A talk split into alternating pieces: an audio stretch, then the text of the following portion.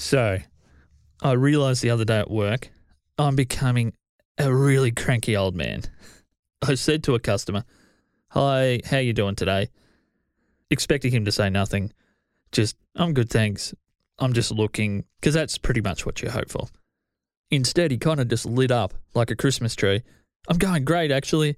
I got to see my daughters yesterday for the first time in months. And looking back, my reaction wasn't what I would hope from myself as a person.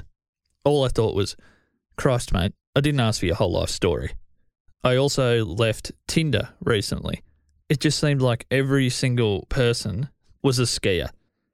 Egyptian travel post, sister's garden wedding, skier. Post from the horse races, holy crap, is that her ex boyfriend or just some other good looking shithead? Skier. Super cute picture of a kid, is that her niece, nephew, or her own child? Hashtag single mama right here. Curveball snowboarder. Wow, she really looks attractive. In all these photos, holy crap, that's actually her best friend. So, my question is Are women on Tinder trying to send us fellas a message? If you can't afford the $200 a day for a lift ticket, swipe your broke ass left.